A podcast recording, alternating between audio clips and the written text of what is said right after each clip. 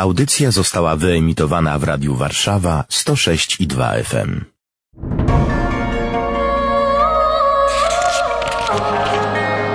Księga.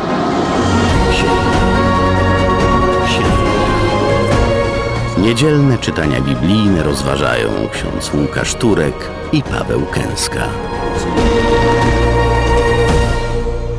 Niech będzie pochwalony Jezus Chrystus. Na wieki wieków. Amen. Świętą Księgę dla Państwa otwierają ksiądz Łukasz Turek i Paweł Kęska. I jak tu żyć, proszę księdza? Porządnie żyć. I tak długo się da, ale byleby porządnie. A co to znaczy porządnie, że co?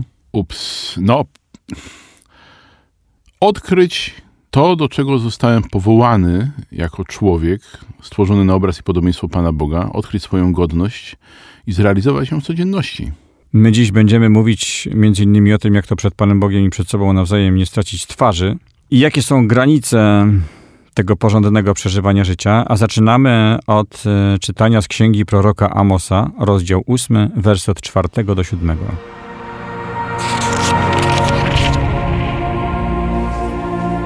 Słuchajcie tego wy, którzy gnębicie ubogiego i bezrolnego pozostawiacie bez pracy, którzy mówicie, kiedyż minie nów księżyca, byśmy mogli sprzedawać zboże. Kiedyż szabat byśmy mogli otworzyć spichlerz, a będziemy zmniejszać efę, powiększać cykl i wagę podstępnie fałszować. Będziemy kupować biednego za srebro, a ubogiego za parę sandałów i plewy pszenicy będziemy sprzedawać. Przysiągł Pan na dumę Jakuba. Nie zapomnę nigdy wszystkich ich uczynków.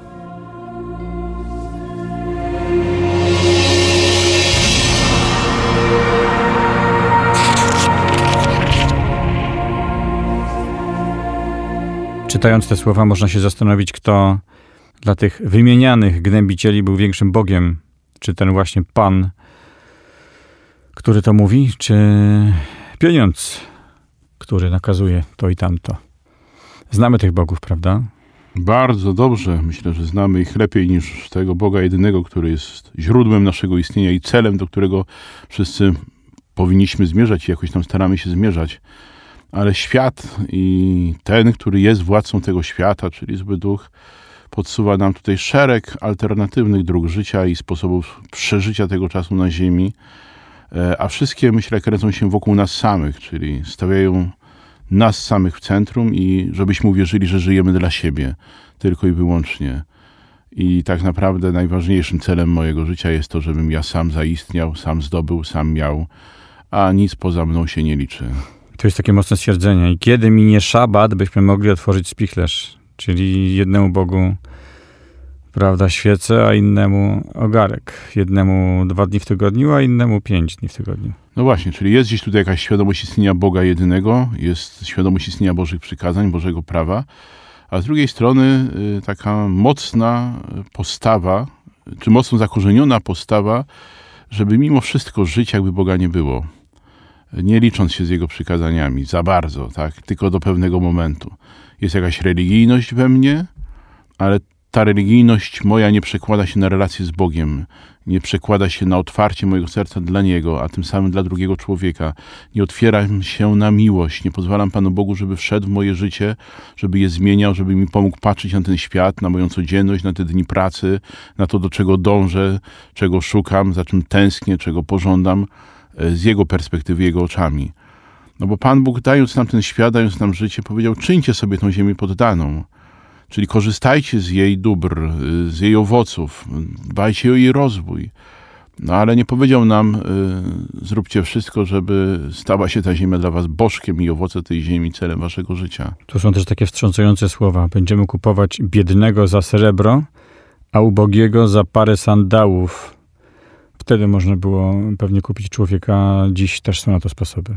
Myślę, że to na każdym kroku słyszymy, mimo tych prób walki z korupcją, że tak naprawdę za pieniądze można osiągnąć wszystko i teraz im większa, ważniejsza sprawa, im ważniejszy, wyższy człowiek, tym większe pieniądze w to muszą być zaangażowane. Im człowiek mniej znaczący, tym można powiedzieć tak, w tych kategoriach, prawda, kupców tego świata ma niższą cenę, ale tu się nic nie zmieniło. To może się zmieniła waluta, ale sposób myślenia, mentalność niestety jest taka sama. Wszystko jest na sprzedaż i wszystko można kupić. Ale też myślę sobie tak, może banalnie, może nie, że na przykład można kupić człowieka na inne sposoby. Można go wpędzić w straszne poczucie winy, można go zmanipulować, można go sobie podporządkować, można być strasznym szefem w pracy i szantażować kogoś, choćby finansowo.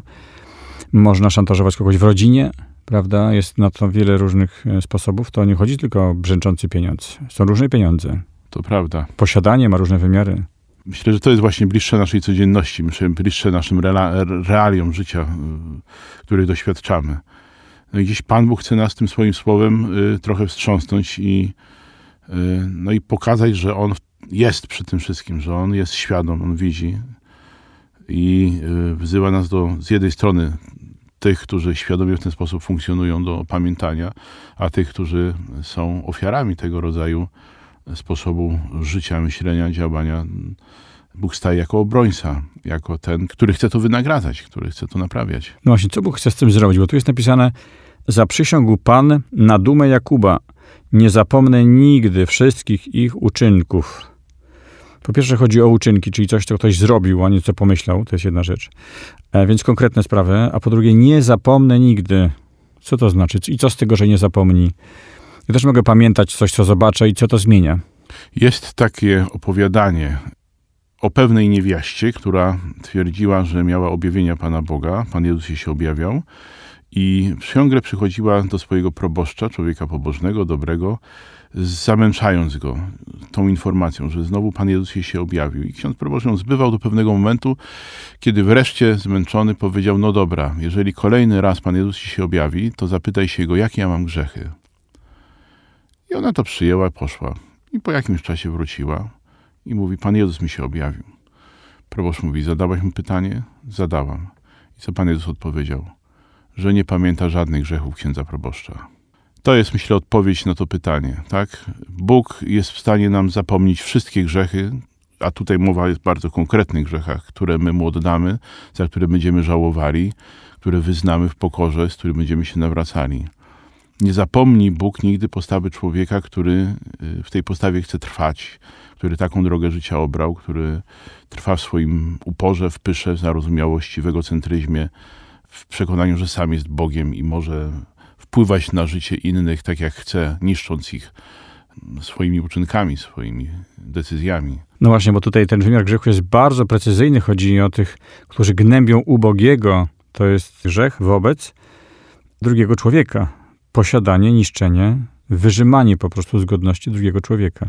Tak. Jaki to grzech w hierarchii grzechów? Można jakoś go ustawić? Pierwsze przykazanie to jest miłości Boga i bliźniego.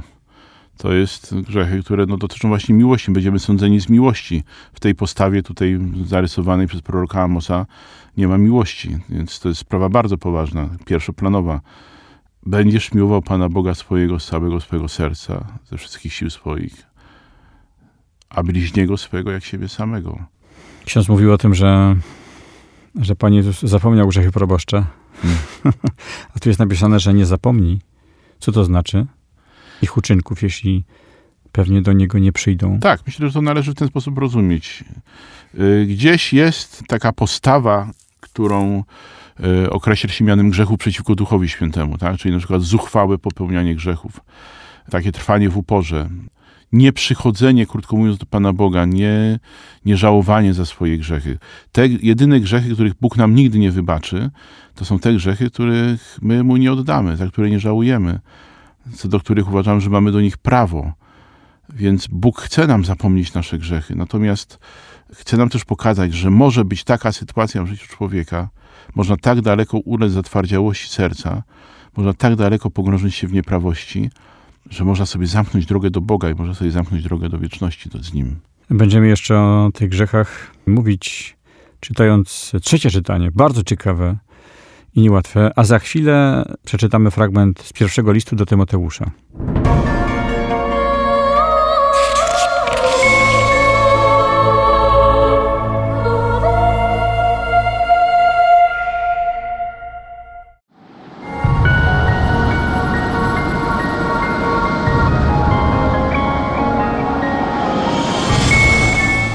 Czytanie z pierwszego listu świętego Pawła Apostoła do Tymoteusza.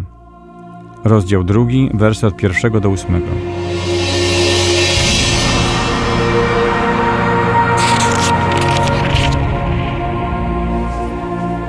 Zalecam przede wszystkim, by prośby, modlitwy, wspólne błagania, dziękczynienia odprawiane były za wszystkich ludzi, za królów i za wszystkich sprawujących władzę, abyśmy mogli prowadzić życie ciche i spokojne, z całą pobożnością i godnością.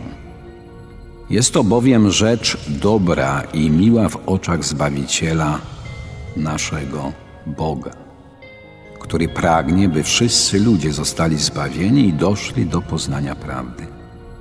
Albowiem jeden jest Bóg, jeden też pośrednik między Bogiem a ludźmi, człowiek, Chrystus Jezus, który wydał siebie samego na okup za wszystkich, jako świadectwo we właściwym czasie. Ze względu na nie ja zostałem ustanowiony głosicielem i apostołem, mówię prawdę, nie kłamię, nauczycielem pogan we wierze i w prawdzie. Chcę więc, by mężczyźni modlili się na każdym miejscu, podnosząc ręce czyste, bez gniewu i sporu.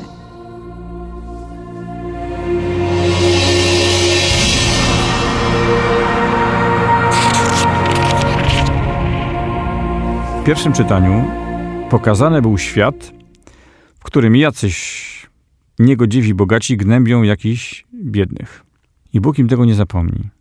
A w drugim czytaniu to jest tak, jakby ten niegodziwy świat nagle został oświetlony światłem łaski, zmartwychwstania, zbawienia i ludzie żyli w godności i w szacunku do siebie. Można tak to zobaczyć, bo to i za królów się trzeba modlić, i za sprawujących władzę, i za wszystkich innych, po to, żebyśmy mogli prowadzić życie ciche, bez tych dramatów, bez łupienia bliźniego i bez bycia niszczonym przez kogoś. Myślę, że bardziej w tym czytaniu możemy zobaczyć receptę na tą niegodziwość tego świata. Niegodziwość możnych, niegodziwość bogatych, niegodziwość szefów korporacji, naszych pracodawców, prawda? Wszystkich tych, którzy sprawują nad nami rząd. I nas samych, ponieważ my jesteśmy też tymi, którzy to czynią. Recepta na niegodziwość. My mamy taką tendencję, kiedy patrzymy sobie na naszych przywódców, prawda, światowych, czy też naszych narodowych przywódców, na polityków różnych opcji, którzy są oczywiście po przeciwnej stronie obozu, który my jakoś tam uznajemy za swój i wartości, które uznajemy za swoje, to naszą receptą na to najczęściej jest pomstowanie, narzekanie, wyklinanie, prawda, złorzeczenie i tak dalej. Próbujemy w ten sposób zareagować na zło, które widzimy, a święty Paweł nam pokazuje, że nie tędy droga, że to nie jest sposób na rozwiązywanie konfliktów, to nie jest sposób na radzenie sobie z przywódcami tego świata, z rządcami. To nie jest sposób na to, żebyśmy osiągnęli pokój i zgodę, miłość, jakiś tam nawet dobrobyt, pokój w relacjach międzyludzkich. Trzeba to wszystko naświetlić łaską Bożą, trzeba to wszystko naświetlić Słowem Bożym, trzeba to wszystko zanurzyć w miłosierdziu Pana Boga. Dlatego, że ci ludzie, którzy są odpowiedzialni za nasze losy, którzy kierują naszym państwem, kierują narodami, oni są w sposób szczególny także atakowani przez zło tego świata, zło duchowe, siły ciemności, które też mają tutaj swoje rozmaite interesy. I jak gdyby Paweł powiedział, to nie musi być tak, że ktoś świadomie współpracuje ze złym duchem, a nawet gdyby tak było, to módl się za niego, żeby jego serce się zmieniło. A wszyscy, którzy żyjemy na tym świecie, potrzebujemy orędowników, potrzebujemy wstawienników, potrzebujemy ludzi, którzy będą nas przynosili do Pana Boga z całym naszym znojem, cierpieniem, trudem, z naszą odpowiedzialnością, którą mamy nad innymi, po to właśnie, żebyśmy mogli żyć, posługiwać, wypełniać swoje zadania, także władzę, którą mamy, w Boży sposób. Czyli po prostu chodzi o to, żeby się modlić za tych wszystkich ludzi, żeby ich ten demon mamony nie opanował, tak? Tak. I oni wtedy w większej wolności zaczną ten świat urządzać po Bożemu. Taki jest plan. Tak by Pan Bóg chciał i wolę od początku był taki zamysł, więc zdecydowanie, jeżeli jesteśmy uczniami Pana Jezusa, jeżeli jesteśmy chrześcijanami, to powinniśmy wchodzić w sposób myślenia i działania Pana Jezusa. Jak On reagował na różnego rodzaju zło tego świata.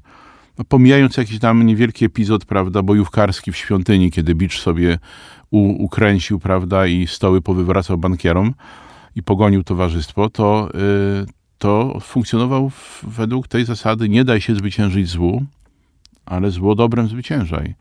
I w zasadzie dla każdego człowieka, nawet jeżeli czasami twarde słowo wypowiadał, to miał serce otwarte, serce na dłoni, pełne miłości, po to, żeby dotknąć i poruszyć to serce i otworzyć je naprawdę na dobro, na miłość, na drugiego człowieka. Tu jest napisane, by wszyscy ludzie zostali zbawieni i doszli do poznania prawdy. Poznanie prawdy jest równorzędne prawie ze zbawieniem.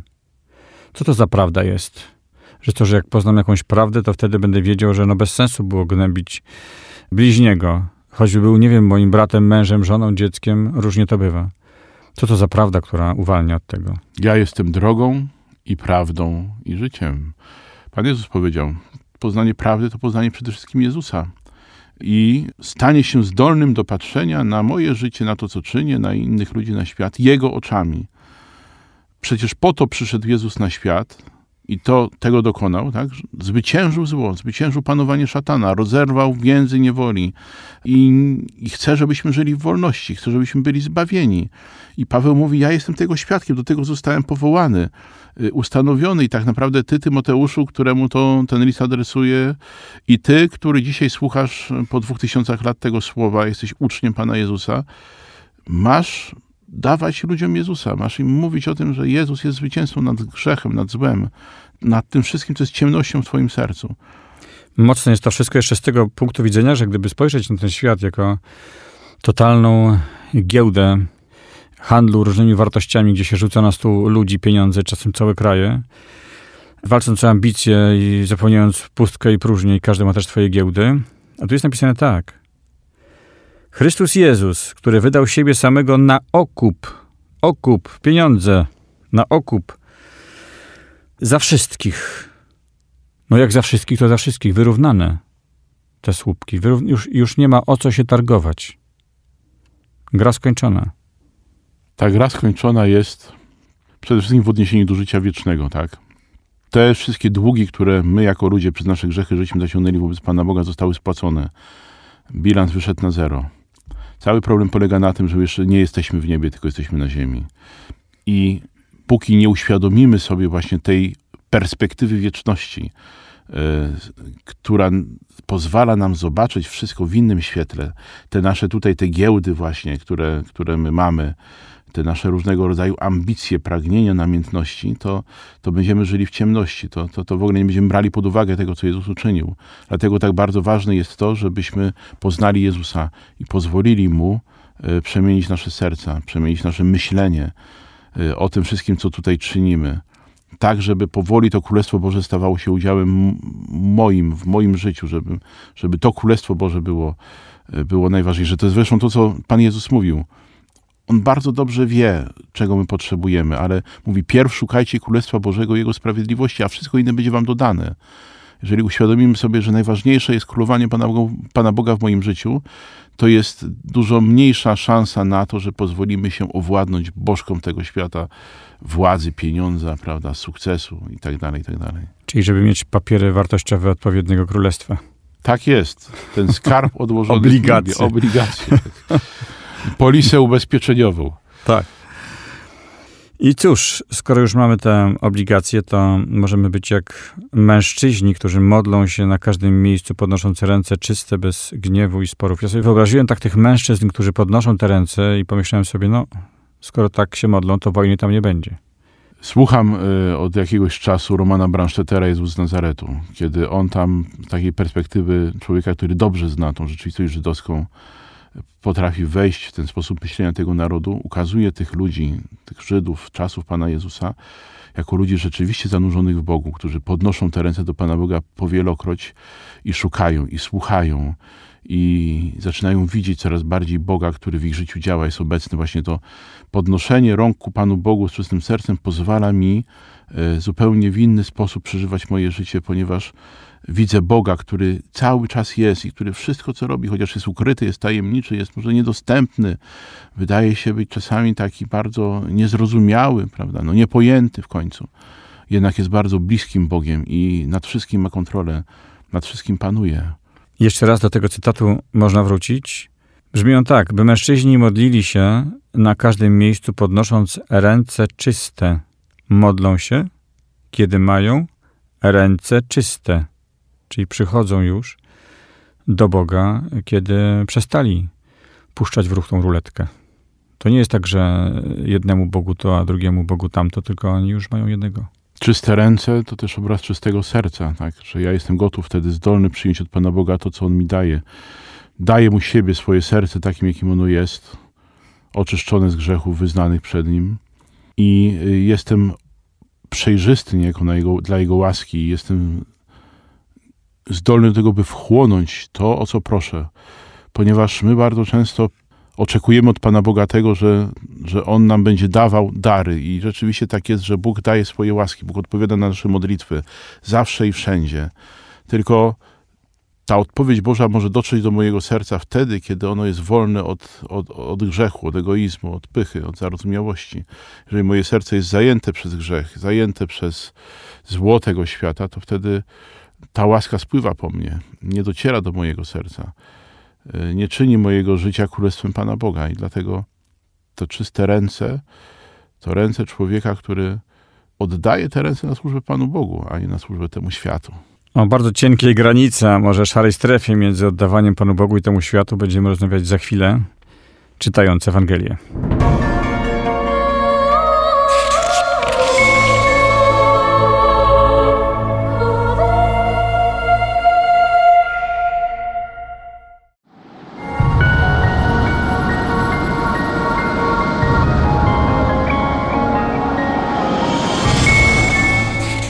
Słowa Ewangelii według świętego Łukasza, rozdział 16, wersy od 1 do 13.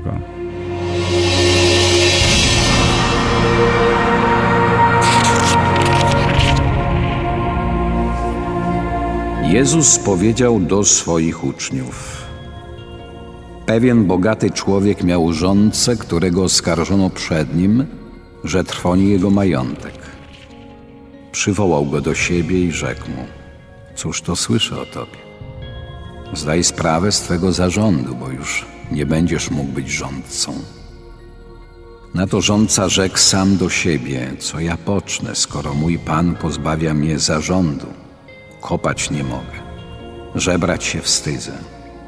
Wiem, co uczynię, żeby mnie ludzie przyjęli do swoich domów, gdy będę usunięty z zarządu.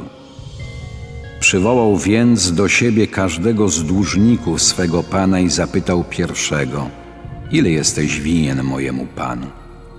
Ten odpowiedział: 100 beczek oliwy. On mu rzekł: weź swoje zobowiązanie, siadaj prędko i napisz 50. Następnie pytał drugiego: a ty, ile jesteś winien? Ten odrzekł: 100 korcy pszenicy. Mówi mu: weź swoje zobowiązanie i napisz 80. Pan pochwalił nieuczciwego rządcę, że roztropnie postąpił, bo synowie tego świata roztropniejsi są w stosunkach z ludźmi podobnymi sobie niż synowie światła. Ja także wam powiadam, zyskujcie sobie przyjaciół niegodziwą mamoną, aby gdy wszystko się skończy, przyjęto was do wiecznych przybytków. Kto w drobnej rzeczy jest wierny, ten i w wielkiej będzie wierny, a kto w drobnej rzeczy jest nieuczciwy, ten i w wielkiej nieuczciwy będzie. Jeśli więc w zarządzie niegodziwą mamoną nie okazaliście się wierni, prawdziwe dobro kto wam powierzy? Jeśli w zarządzie cudzym dobrem nie okazaliście się wierni, kto wam da wasze? Żaden sługa nie może 2 panom służyć, gdyż albo jednego będzie nienawidził, a drugiego miłował, albo z tamtym będzie trzymał, a tym wzgardzi. Nie możecie służyć Bogu i mamonie.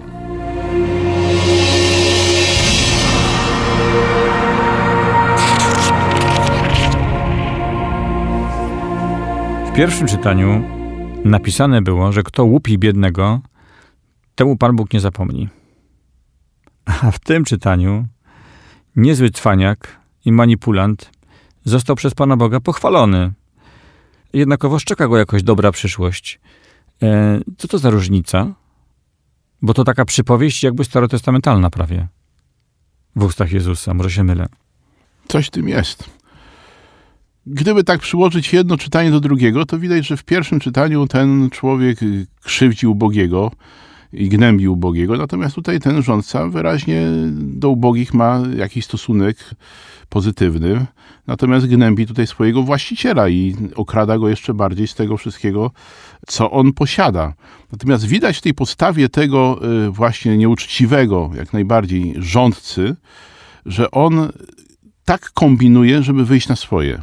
Wie, że już nie będzie mógł pracować tutaj, więc myśli sobie, muszę znaleźć gdzieś indziej robotę, więc pozyskam sobie za pomocą tych pieniędzy jakiegoś innego, być może trochę mniej bogatego, prawda, człowieka od tego mojego dotychczasowego pana, ale kogoś, przy kim będę mógł się utrzymać, przy kim będę mógł żyć. Czyli niejako potrafi znaleźć wyjście z sytuacji, która jest po ludzku bardzo dla niego trudna i niekomfortowa. Bo on tam złodziejem nie jest, on trwoni majątek po prostu, w sensie rozdaje pewno na lewo i prawo, ale krzywdy chyba nikomu nie robi. No, krzywdę to robi właścicielowi przede wszystkim, bo trwoni majątek, prawda, no tak, nie swój. Ale rzeczywiście, jest myślę w nim coś takiego, może bardziej taki wyluzowany, taki hulaka, taki gość, który nie przywiązuje specjalnej wagi do tego, co zostało mu powierzone. Jest w tym gdzieś taki obraz też naszego życia. My się musimy odnaleźć w tych rządcach. My też jesteśmy rządcami majątku, który został nam dany przez Pana Boga. Co ja z tym majątkiem robię? Jak ja ten majątek wykorzystuję? Mam ogromne talenty od Pana Boga. On mnie przygotował do tego, żebym na tym świecie żył, żebym czynił sobie tą ziemię poddaną, żebym wydał owoc, żebym pomnożył dary i talenty, które od Niego otrzymałem. Natomiast to właśnie, może się okazywać, że ja tak naprawdę trwonię ten majątek. Nie dbam o to, co od Pana Boga otrzymałem. Nie wykorzystuję tych darów w taki sposób, jaki powinienem, tylko tak bardziej po ludzku kombinuję tutaj, jak to życie sobie ułatwić, ustawić, przeżyć, znaleźć sobie sojuszników, prawda, przyjaciół, kogoś, kto mnie wesprze, kogoś, kto mnie popchnie w razie czego do źródełka, jeżeli trzeba będzie. Ta przypowieść Pana Jezusa pokazuje, że w sprawach tego świata my się potrafimy tak naprawdę dość dobrze odnaleźć. Wiemy, czego chcemy, wiemy, do czego dążymy i nawet jeżeli, prawda, gdzieś poruszamy się w szarej strefie, to potrafimy tak zakombinować, żeby wyjść na swoje, żeby coś uzyskać, żeby osiągnąć cele, które sobie stawiamy. Natomiast pytanie jest, czy potrafimy być równie zapobiegliwi w budowaniu Królestwa Bożego, w zdążaniu do nieba, w zarządzaniu tymi dobrami, które od Pana Boga otrzymaliśmy po to, żeby stawać się do Niego podobnymi. Trochę tu wychodzi na to, że jakby samym sednem jest drugi człowiek. Tak ciągle mi się wydaje, bo ten nasz przyjaciel, rządca, można powiedzieć Janosik, bogatemu zabiera, biednym rozdaje, trwoni pieniądze czy też majątek, natomiast on nie jest sługą mamony. On mamonę wykorzystuje, żeby zjednać sobie ludzi. Ludzie, jakkolwiek, czy to jest interes, czy nie, ale są dla niego ważni. I to pochwala zarządca. Umiesz, człowieku, żyć z ludźmi. To ci będzie policzane. Mamona zapewne oznacza skrajną samotność, bo to jest egoizm, zamykanie się w sobie. A tu mamona jest po to, żeby być z drugim człowiekiem, nawet nieuczciwie przehandlowana. To jest jakaś wartość. Drugi człowiek. Zdecydowanie. Ta relacja z drugim człowiekiem jest punktem wyjścia do budowania też naszej relacji z Panem Bogiem w końcu. Mówił nam, że nie można miłować Boga, którego nie widzimy, jeżeli nie zauważamy, nie miłujemy, nie kochamy człowieka, który jest obok nas, którego widzimy. I można powiedzieć, że budując te relacje z ludźmi, poznając, zdobywając znajomych, zdobywając przyjaciół, w jakiś sposób otwieramy się również na Pana Boga. W jakiś sposób przygotowujemy się do tego Królestwa Niebieskiego. Gdzieś to zarządzanie tymi dobrami tego świata jest przygotowaniem do tego, byśmy mogli wziąć w posiadanie to dziedzictwo, wielkie bogactwo łaski, które Pan Bóg przygotował dla nas, jak mówi nam Pismo Święte, już od założenia świata i które jest do naszej dyspozycji, które na nas czeka. Żaden sługa nie może dwom panom służyć. Tak tu napisano. To jakimże panom służył sługa, który jest naszym Janosikiem tutaj, bohaterem opowieści? Właśnie, tutaj taki dualizm, skrajności pewne przedstawione, natomiast widać, że ten nasz bohater się tak trochę w szarej strefie obraca, tak? No nie służy mamonie, ponieważ posługuje się tą mamoną bardziej dla osiągnięcia swoich własnych celów. Panu Bogu wydaje się, że też wprost jednoznacznie nie służy, no ale z drugiej strony, kiedy widzi tych bliźnich, którzy są w potrzebie, a on też zobaczył, że on sam jest w potrzebie, w związku z powyższym gdzieś tam w kierunku Pana Boga, miłości bliźniego, chociaż może nie jakiejś zupełnie bezinteresownej, a może wcale nie bezinteresownej, no ale jednak nasza miłość nigdy nie jest bezinteresowna, gdzieś się w kierunku Pana Boga zbliża. Bardzo ważne jest to, żebyśmy zobaczyli, że dobra tego świata są dane nam. Ta mamona też jest dana nam, bo byśmy powiedzieli, że ta mamona może jest taka trochę neutralna, ale ważne jest to, w jaki sposób my ją wykorzystujemy. W jaki sposób korzystamy z tych dóbr tego świata. Bo jeżeli my się do nich przywiążemy tak nadmiernie, że staną one się dla nas bożkiem, celem naszego życia, no to wtedy zamkniemy się na Pana Boga i nie będziemy mogli służyć Jemu, bo będziemy służyli mamonie. I tutaj jak gdyby to właśnie ewangelista nam chce pokazać. Pan Jezus o tym nam dzisiaj mówi. Nie możesz służyć Bogu, jeżeli jesteś przywiązany do dóbr tego świata, ponieważ jeżeli jesteś wierny temu światu, zakorzeniony w nim i tak do końca w nim ukryty, no to w takim razie jesteś niewierny Panu Bogu, niewierny Jego nauce, niewierny Jego Ewangelii. Dlatego ten wybór musi się w naszym życiu dokonywać. To tak naprawdę go dokonujemy każdego dnia. Czy służymy Bogu, czy służymy mamonie. Chodzi o to, żebyśmy zobaczyli konieczność dokonywania tego wyboru. Bo być może w takim pędzie życia czasami zupełnie nie widzimy, jak bardzo nas ten świat pochłonął, jak bardzo ta troska o rzeczy doczesne zawładnęła naszym myśleniem, jak bardzo ta mentalność świata, żeby zdobywać, mieć, zdominowała mnie tak, że przestaje po prostu być człowiekiem, być dzieckiem Boga, być uczniem Chrystusa. A przecież o to w naszym życiu chodzi. Więc jest to jakieś takie wyzwanie do refleksji nad tym, jak przeżywam siebie tutaj na ziemi? W jaki sposób odnoszę się do tego wszystkiego, co zostało mi powierzone? Czy pamiętam o tym, kto jest dawcą daru? Komu należy się prawdziwa cześć? I czy potrafię rozróżnić, co jest celem mojego życia, a co jest tylko środkiem do celu? Amen. Amen. Za uwagę dziękuję Państwu. Ksiądz Łukasz Turek i Paweł Kęska.